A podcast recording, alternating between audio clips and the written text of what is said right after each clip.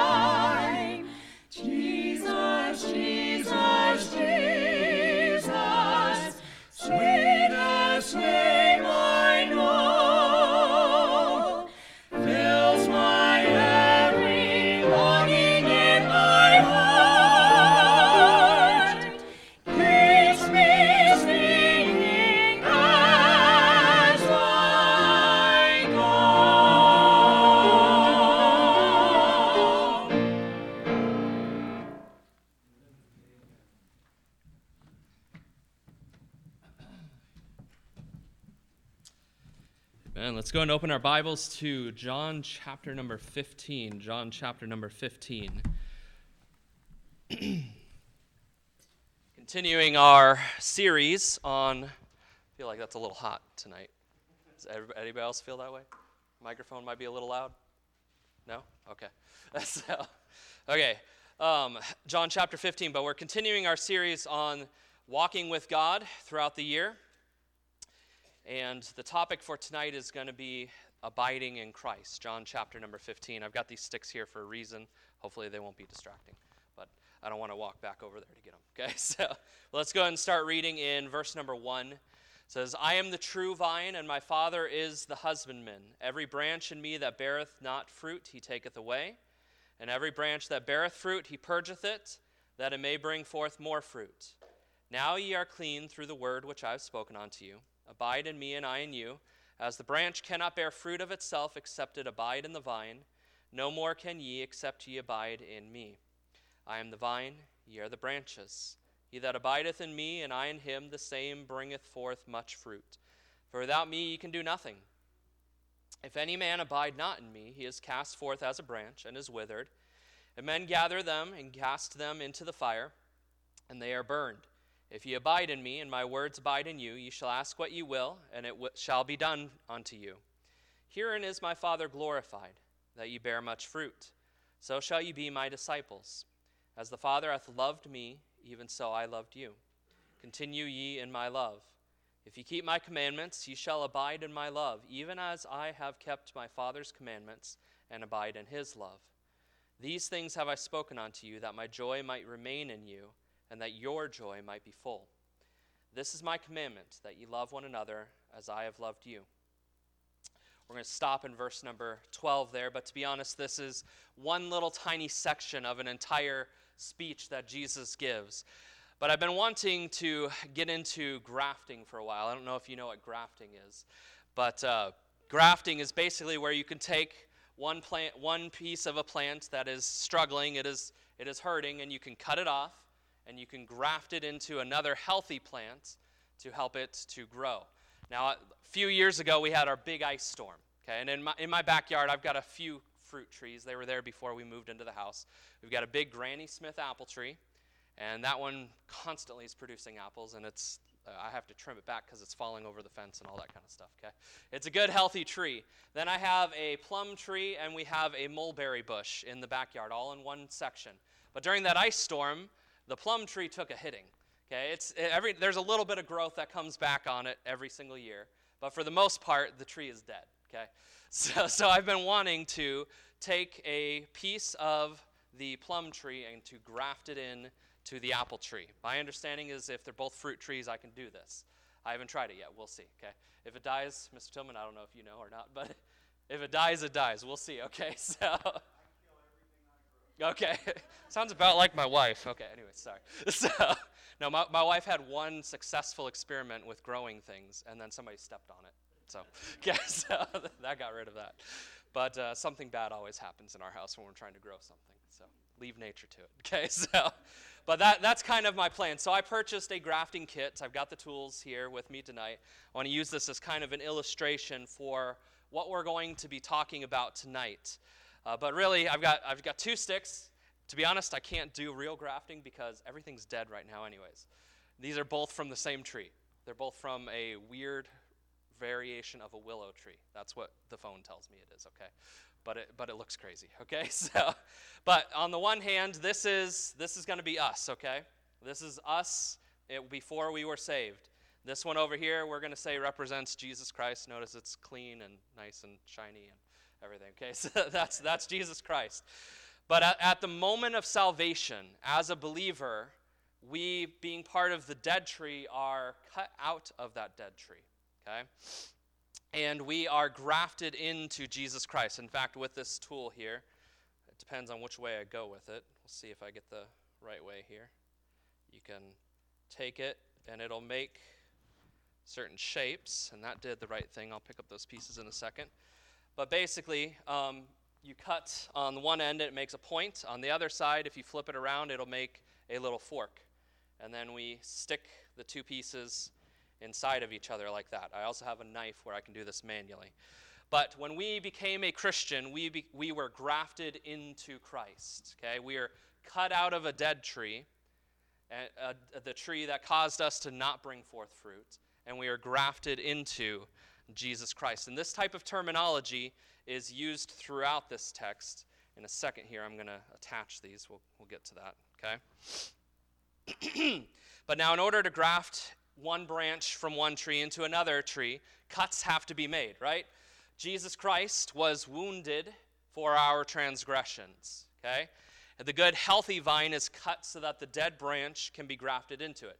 But also, the dead branch has to be cut as well. Romans 6 talks about how we died to the law and we died to sin. We were buried with Christ in his baptism and raised in, the, in newness of life. But the two branches have to be cut. There has to be a wounding going on in, in that process. But as the two branches remain grafted into each other, this, this branch is grafted into a living tree, it draws its strength and it draws its lifeblood from the living vine that it is grafted into. So I'm going to I'm going to go ahead and wrap these and then I want a kid to come up here. This is going to be an interactive sermon tonight. Actually, can I get a volunteer to come up and hold these? Okay, I'm going to go with Jonas. Okay? Jonas, I want you to hold these two sticks together like that so that they don't put put your hand over here so that I can get in there still and one hand over here. Okay, and I'm going to wrap these. Because if you don't wrap it, what's going to happen, Jonas? It's going to come apart. I got to do a. Oop, that didn't help. okay. I got to do a pretty good, tight. didn't hold it enough, okay? Push, push them in together. There you go. Okay? This is not like tape. This is like saran wrap.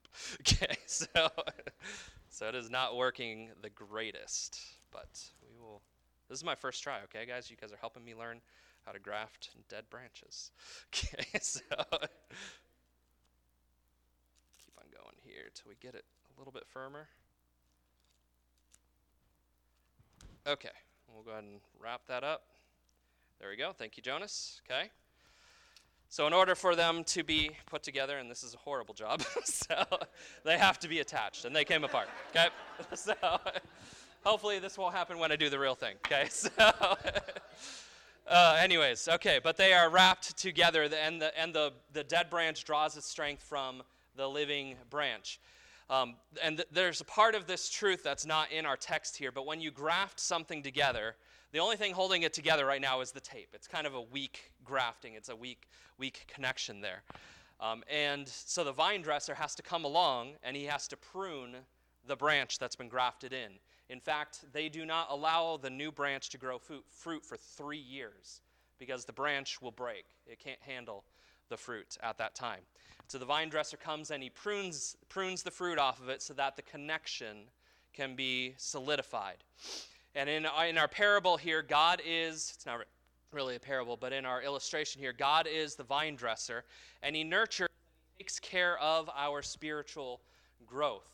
And periodically, the vine dresser has to prune the fruit. And even, even a good branch has to have fruit pruned from it so that it can bear more fruit, or things pruned from it so that you can control the growth so it can be as fruitful as it possibly can.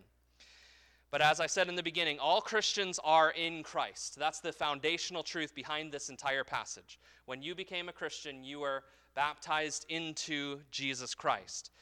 But in this text, Jesus is calling us not just to be in Him, but He wants us to abide in Him. The branch is not going to bear fruit much if it has a broken relationship with the vine. And the amount of fruit that we produce is dependent on being firmly connected to the vine and drawing strength from it. Sometimes the vines can get diseased, and that causes problems. Sometimes they can lose, they can start to get broken and they get sickly, right? But this illustration is Jesus is using to teach about our lives. In verse number one, it says that he is the true vine. Okay? Verse number five, Jesus says again that he is the vine and we are the branches, the branches that are grafted in. For the Christian, Jesus desires, this is, the, this is one of the central truths here. Jesus desires more from your life than merely your salvation, than merely you just being in Christ. He wants a thriving, abiding relationship with each and every single one of us, an abiding relationship with you that radically transforms your life and causes you to thrive spiritually. That is the type of relationship that he wants. So as we look at this text, we're going to divide it up into a few questions. This will it's a textual message, but it's also going to have a little bit of a topical element to it. But I want to ask the first question What is abiding in Christ? What does it mean to abide in Christ? First, the first thing we got to do is we got to define what does this word abide mean?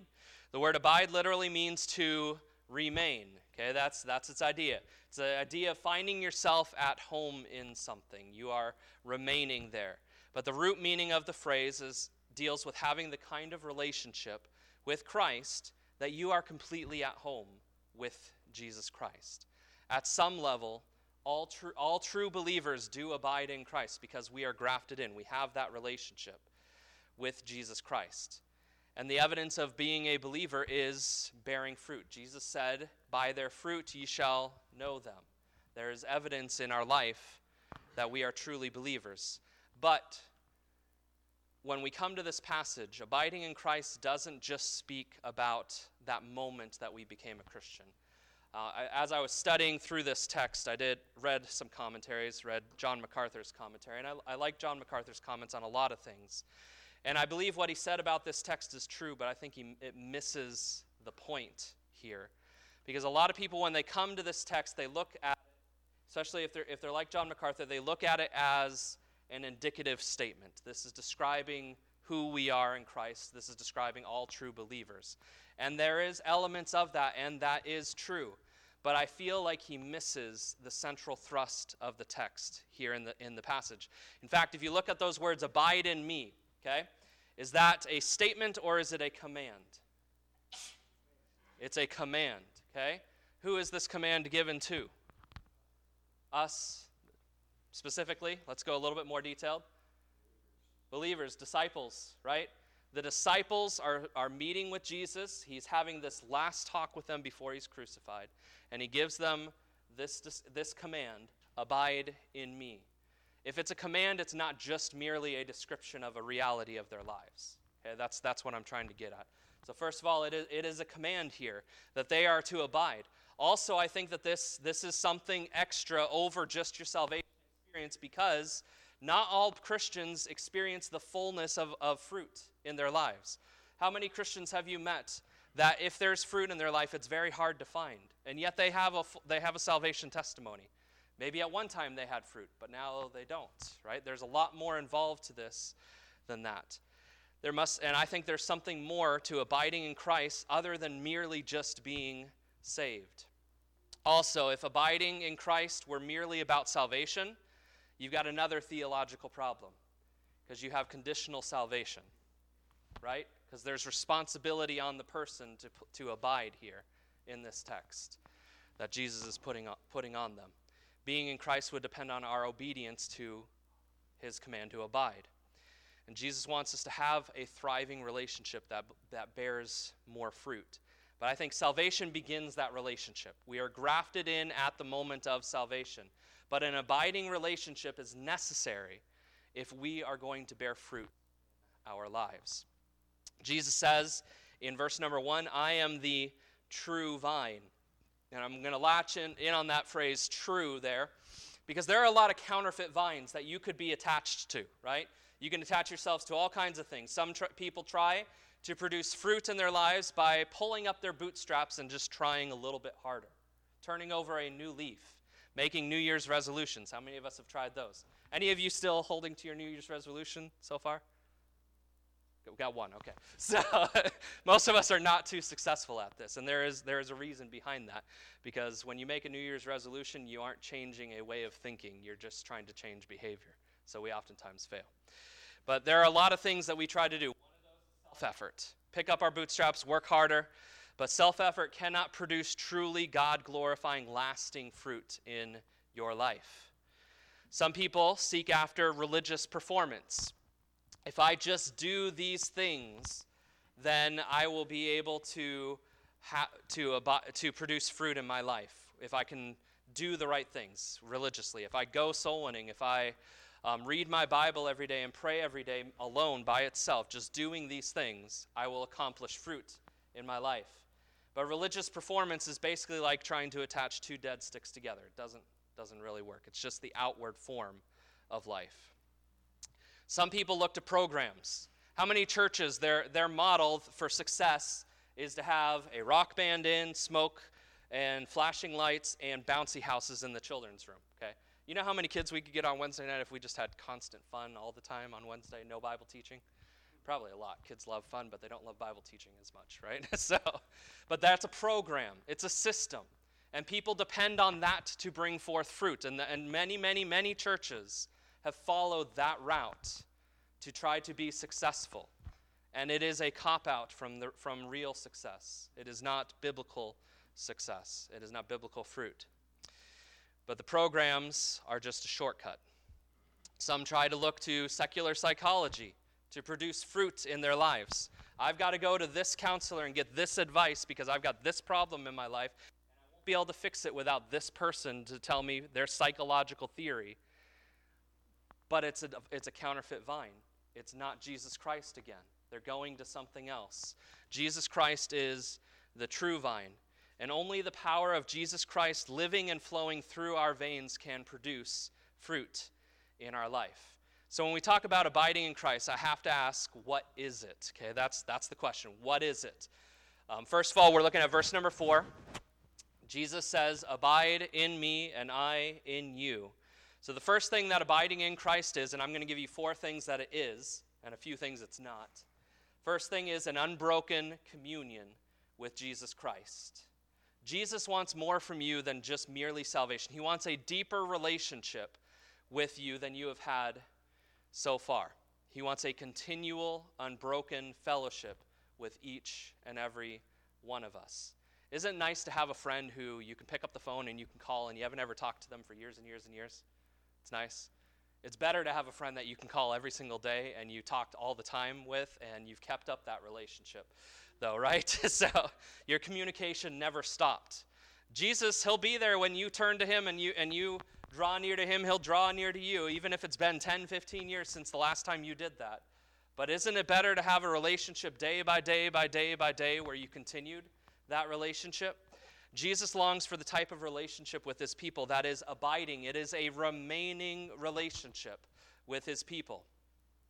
Secondly, abiding in Christ is an intimate and, and personal relationship. It says abide, and then the next two words, what are those? Anybody? In me. Abide in me. Okay, that shows that Jesus want, intends this relationship to be intimate, personal with him. Your relationship with Jesus Christ should be the closest relationship that you have. And I know some of us, we really love our wives, we really love our husbands, we really love our kids. But there is a relationship that ought to be closer than even those relationships. And that is a relationship with Jesus Christ, right? In fact, what did Jesus say? Uh, if you do not hate brother or sister or mother or father and, and, and pursue after him, then you're not worthy of him, right? Jesus wants us to prioritize our relationship with Him. Our life flows out of that relationship, right? Everything that we need in life flows out of that relationship. So, how close is your relationship with Jesus Christ? When all else goes wrong, this is, this is one way to find out. When all else goes wrong, who is it that you turn to? Who is the person that you call, that you pick up the phone and reach out to? Is it Jesus Christ or is it somebody else? Right? Can he be the one that you lean on? Or is your first uh, impulse to call your mother? And I know, ladies, your first few years of marriage, this is probably your biggest struggle in marriage is I need to call my mom to bail me out from my mean old husband, okay? so, you know. but Jesus needs to be closer to you than even your mother. So, thirdly, abiding in Christ is a surrender to his will. If you look down at verse number 10, verse number 10, Jesus continues and he says, If you keep my commandments, you shall abide in my love. So, in some way, there is a relationship between abiding in Christ and surrendering to his will my life. I am obedient to his commandments. I want to do what Jesus Christ tells me to do. So, an aspect of this abiding relationship is an obedience to Jesus Christ's command. This is not so much as it, about the obedience as it is the surrender to his will. The branch is grafted into the vine, and it does not determine what it's going to do, which way it's going to grow. The plant, the, it draws its strength from the vine. It allows the life of the vine to flow through it and determine what it's going to do. It is submitted to the hand of the vine dresser as well. So the vine dresser comes and he prunes the branch. Could you imagine a, a, a branch coming along and saying, Why are you picking the apples off of me? Right? Why are you taking this away from me? But that's how we are sometimes. God prunes us. And we say, Why, why are you taking these, these apples off of, off of my life? Because pruning isn't easy. Pruning sometimes hurts. But the vine dresser is the one who determines how much fruit is going to grow. Uh, I know with soul winning, sometimes it's discouraging when you go out day after day and you're trying to witness to people and nobody gets saved, right? But ultimately, the fruit is not my responsibility. The fruit is the responsibility of the vine dresser and the vine to produce in me. Verse 2 indicates that the branch that brings forth fruit is pruned, and that pruning process involves pain and suffering. And you have to cut some fruit and growths off so the plant can focus on producing greater fruit. When you go through suffering, do you see the hand of God in preparing you for greater fruit? In fact, 2 Corinthians 1, verse 3 through 4, uh, I read it this morning, says, Blessed be God, even the Father of our Lord Jesus Christ, the Father of mercies, and the God of all comfort, who comforted us in all our tribulations. So God comforts us in our trials. That's what we talked about this morning. But why? He, sa- he goes on and says, That we may be able to comfort them which are in trouble by the comfort wherewith we ourselves are comforted of God. Sometimes it's hard to accept the pruning that God brings into our lives. And no, no one likes to suffer, no one likes pain. But do we resist, complain, gripe, get bitter, or do we submit to the pruning hand of God? Abiding in Christ is a submission to the will of God. It is also, fourthly, a dependence on Him for strength. In uh, verse number verse number four, says, "Abide in me, and I in you, as the branch cannot bear fruit of itself, except it abide in the vine." And later on in verse number five, he says, For without me ye can do what? Nothing. Without me you can do nothing. So abiding in Christ is about a continual, intimate, submissive relationship with Jesus Christ. But fourthly, it is about a dependent relationship with Jesus Christ. Jesus concludes that without me you can do nothing. The branch that I cut off of this tree, okay? This branch cannot produce fruit if it is not connected to that tree and to, that, to the roots of that tree. It is, it is ineffective in itself. The, what, what am I going to do with this thing now, right? Give it to Luke, he can throw it in his fire, okay? So that's, that's all that this is good for because it is cut off from the vine. The vine provides sustenance for the, for the branch so that the branch can produce the fruit. But so much of Christianity, as I talked about last week, is, is consumed with doing, doing, and doing. But strength, the life, comes from Jesus Christ.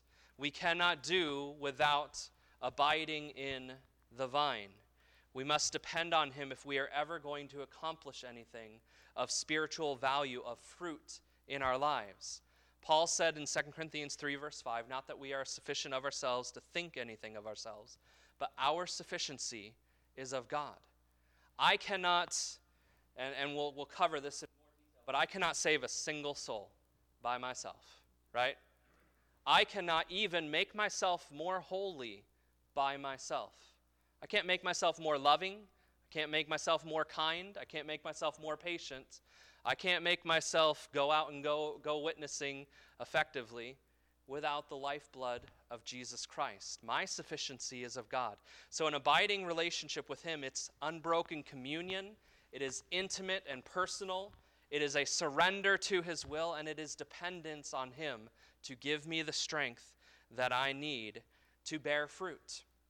So, let's ask the second question what abiding in Christ is not? Because I feel like when people come to this text, there's a lot of misunderstandings. And it's uh, kind of like driving down a country road. When I was first li- learning to drive, we lived out 30 minutes out towards El Reno in the middle of nowhere. Closest building was the Lucky Star Casino. Okay, so but it's the middle of nowhere, dirt roads, and 10 foot ditches at times. It feels like on both sides of the road. Okay, if you're not careful, and it's gravel roads too. There are, there aren't very many paved roads out there. But you're driving along, and I remember this. My dad had just, I think he had just kidney to. Uh, to Mr. Hits, and I was taking him out driving, and he was still healing. And I almost drove into one of those 10 foot ditches, okay? But if you're not careful, you're going to go off to the right or you're going to go off to the left into a ditch when it comes to this topic.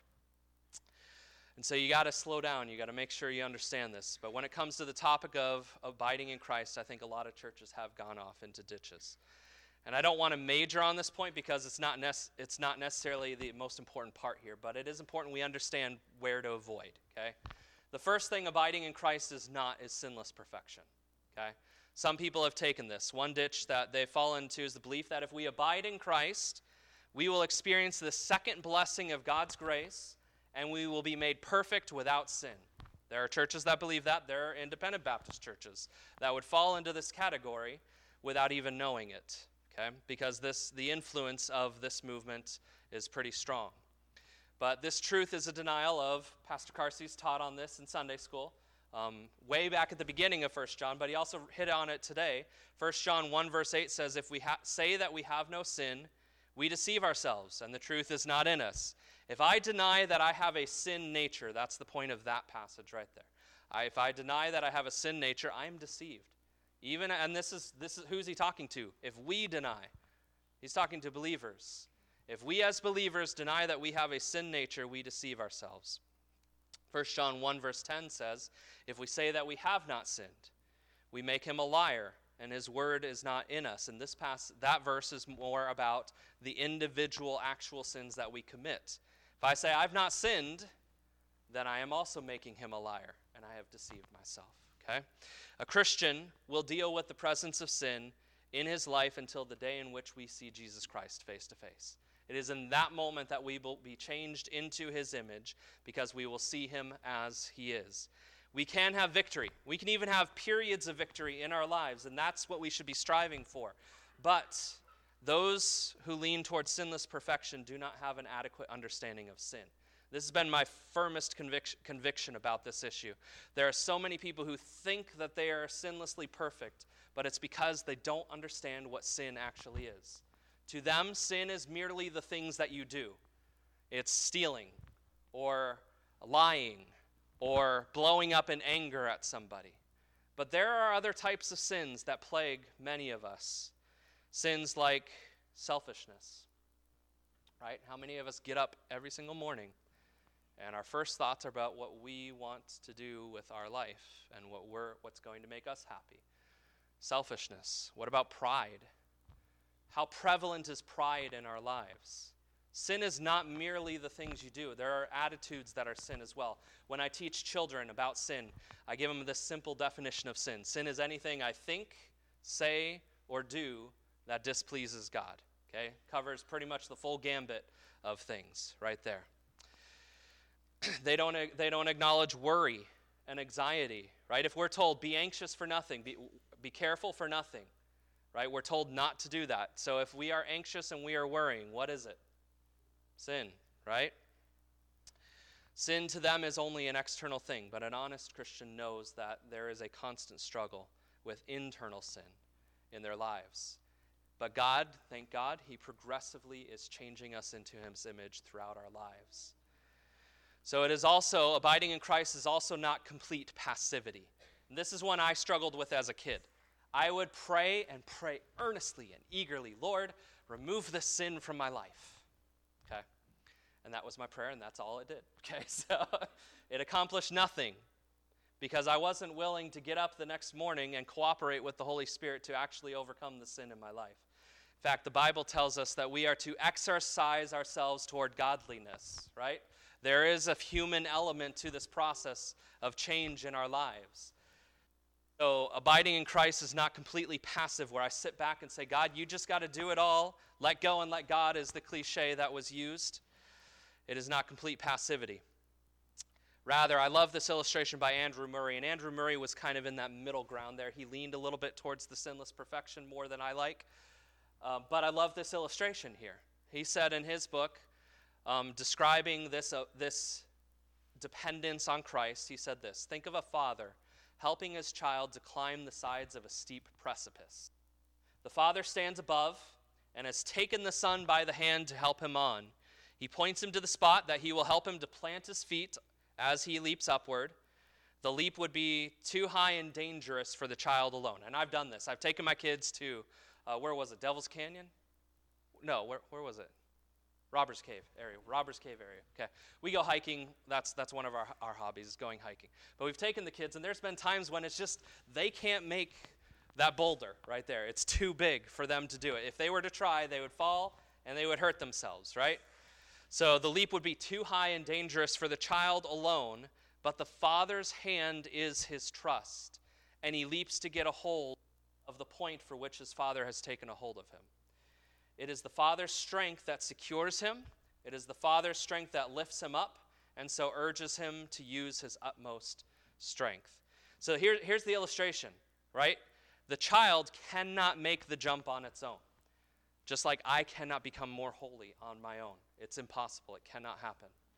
He cannot ju- make the jump on, him, on his own. He is not strong enough, but the Father tells him where to go.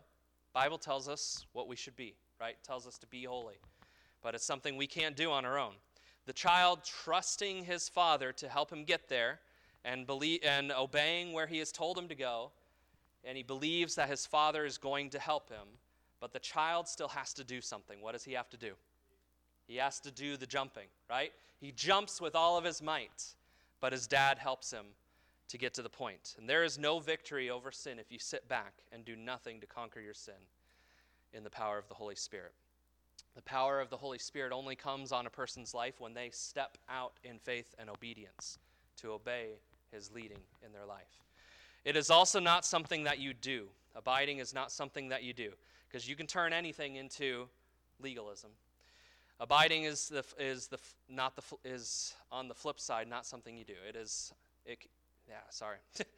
if I can just perform these certain activities, I'll prove I'm abiding in Christ, right? If I get up and pray and read my Bible, that doesn't necessarily mean you're abiding in Christ.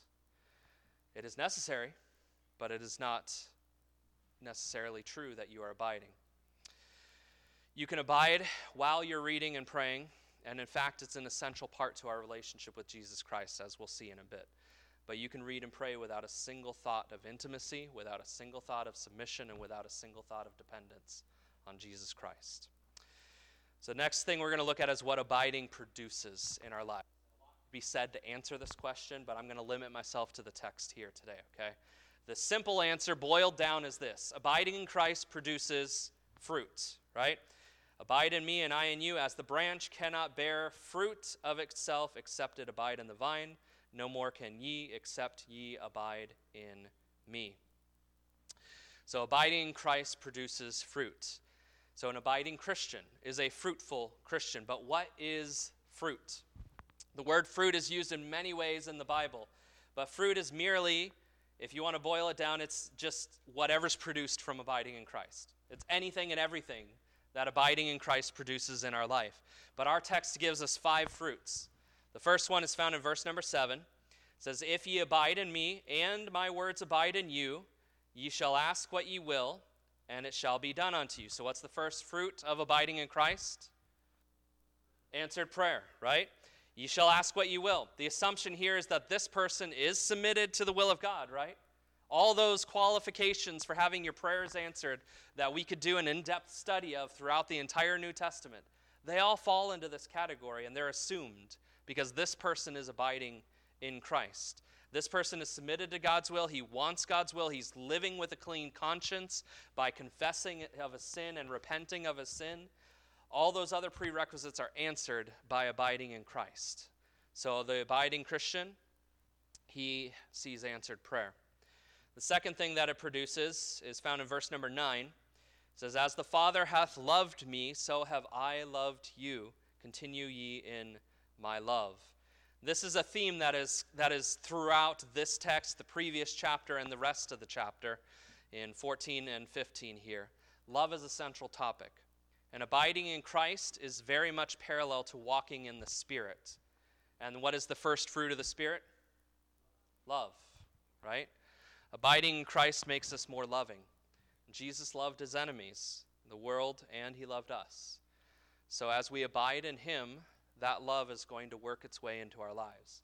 And if we fail to love others, there's something wrong with the connection to the vine. That's, that's the point here. Third thing it produces is obedience. We already talked about this in, earlier. If you keep my commandments. Jesus said in John 14, verse 15, the previous chapter, If ye love me, keep my commandments. Right? So obedience naturally flows out of love, which naturally flows out of abiding. Okay? Abiding in Christ, being submitted to his will and dependent on him, is going to produce obedience. There is no such thing as a godly Christian who, and here's the key word, refuses to obey the commands of God. It doesn't happen. It's you're not a godly Christian if that's you. If you're refusing to obey the commands of God, you're not abiding in Christ. There are, there are times that we fail through our weaknesses, but that's not the same thing as high handed rebellion and refusing to, refuse, refusal to obey the will of God. Next thing that it produces, the next fruit is, fo- is found in verse number 11, and that is joy. These things have I spoken unto you that your joy might remain in you, that my joy might remain in you, and that your joy might be full. Abiding in Christ should produce joy in the believer. Jesus is what truly satisfies. And when we have the kind of relationship that brings that greatest satisfaction through a relationship with Jesus Christ, it's going to produce joy. We're going to find meaning and purpose and an enjoying relationship with Him in our life. And I think oftentimes what brings sadness to many of our lives as Christians is unresolved sin. What does unresolved sin manifest or show us? That we're not abiding in Christ the way that we ought to. Sin cuts us off from that abiding relationship. The believer can experience joy, knowing that his sins are under the blood and he is living with a clean conscience towards God. The, the abiding believer knows 1 John 1 9, if we confess our sins, he is faithful and just to forgive us of our sins and to cleanse us from all unrighteousness. And so he can have joy in his life. But also, abiding in Christ produces service towards others. Verse number 12 This is my commandment, that ye love one another as I have loved you. And then verse 13 says, Greater love hath no man than this, that a man lay down his life for his friends. Love finds its truest expression in serving other people. So, the final fruit of abiding in Christ is love that serves one another and lays down its life for other people. True godly love shows itself by giving of itself for other people. Now, inevitably, when we talk about topics like abiding in Christ, there's a lot of information about what it is, and that's what I gave you tonight. What is it to abide in Christ? What is it not? But often I think we fail to tell people how. And how is essential, right? Is, isn't it, essential to know how? If I tell uh, Daniel, I need you to go and to replace the head gasket on my car, but he's never done it before in his life, okay? Is Daniel going to be too successful? I've told him the what, I told him what to do. But there's a problem.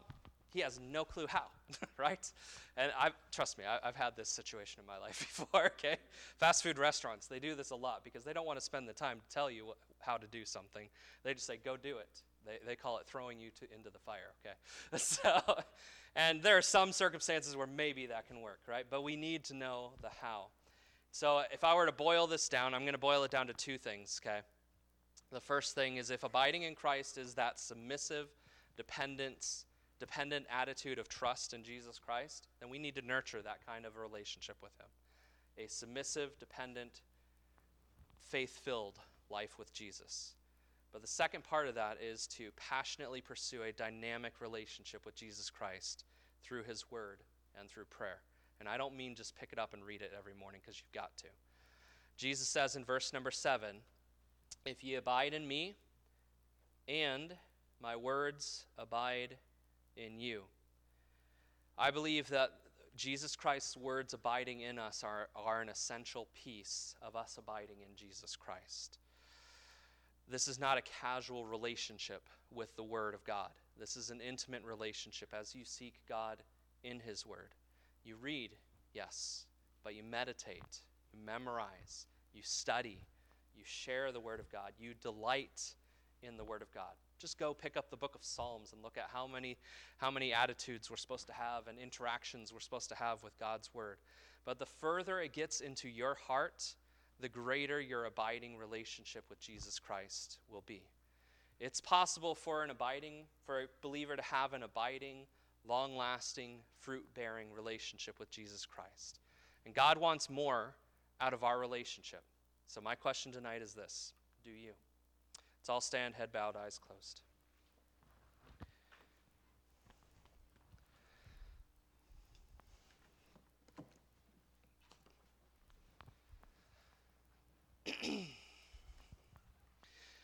First few messages are really foundational for a lot of what we're going to be talking about the rest of the year. Important foundation, because if you get things out of order, you end up with a legalistic mindset of Christianity. Our relationship with Jesus Christ is the most important part of our faith. It's the most important part of who we are as Christians and what we do. So it has to be the foundation that we lay. Are you abiding in Christ today?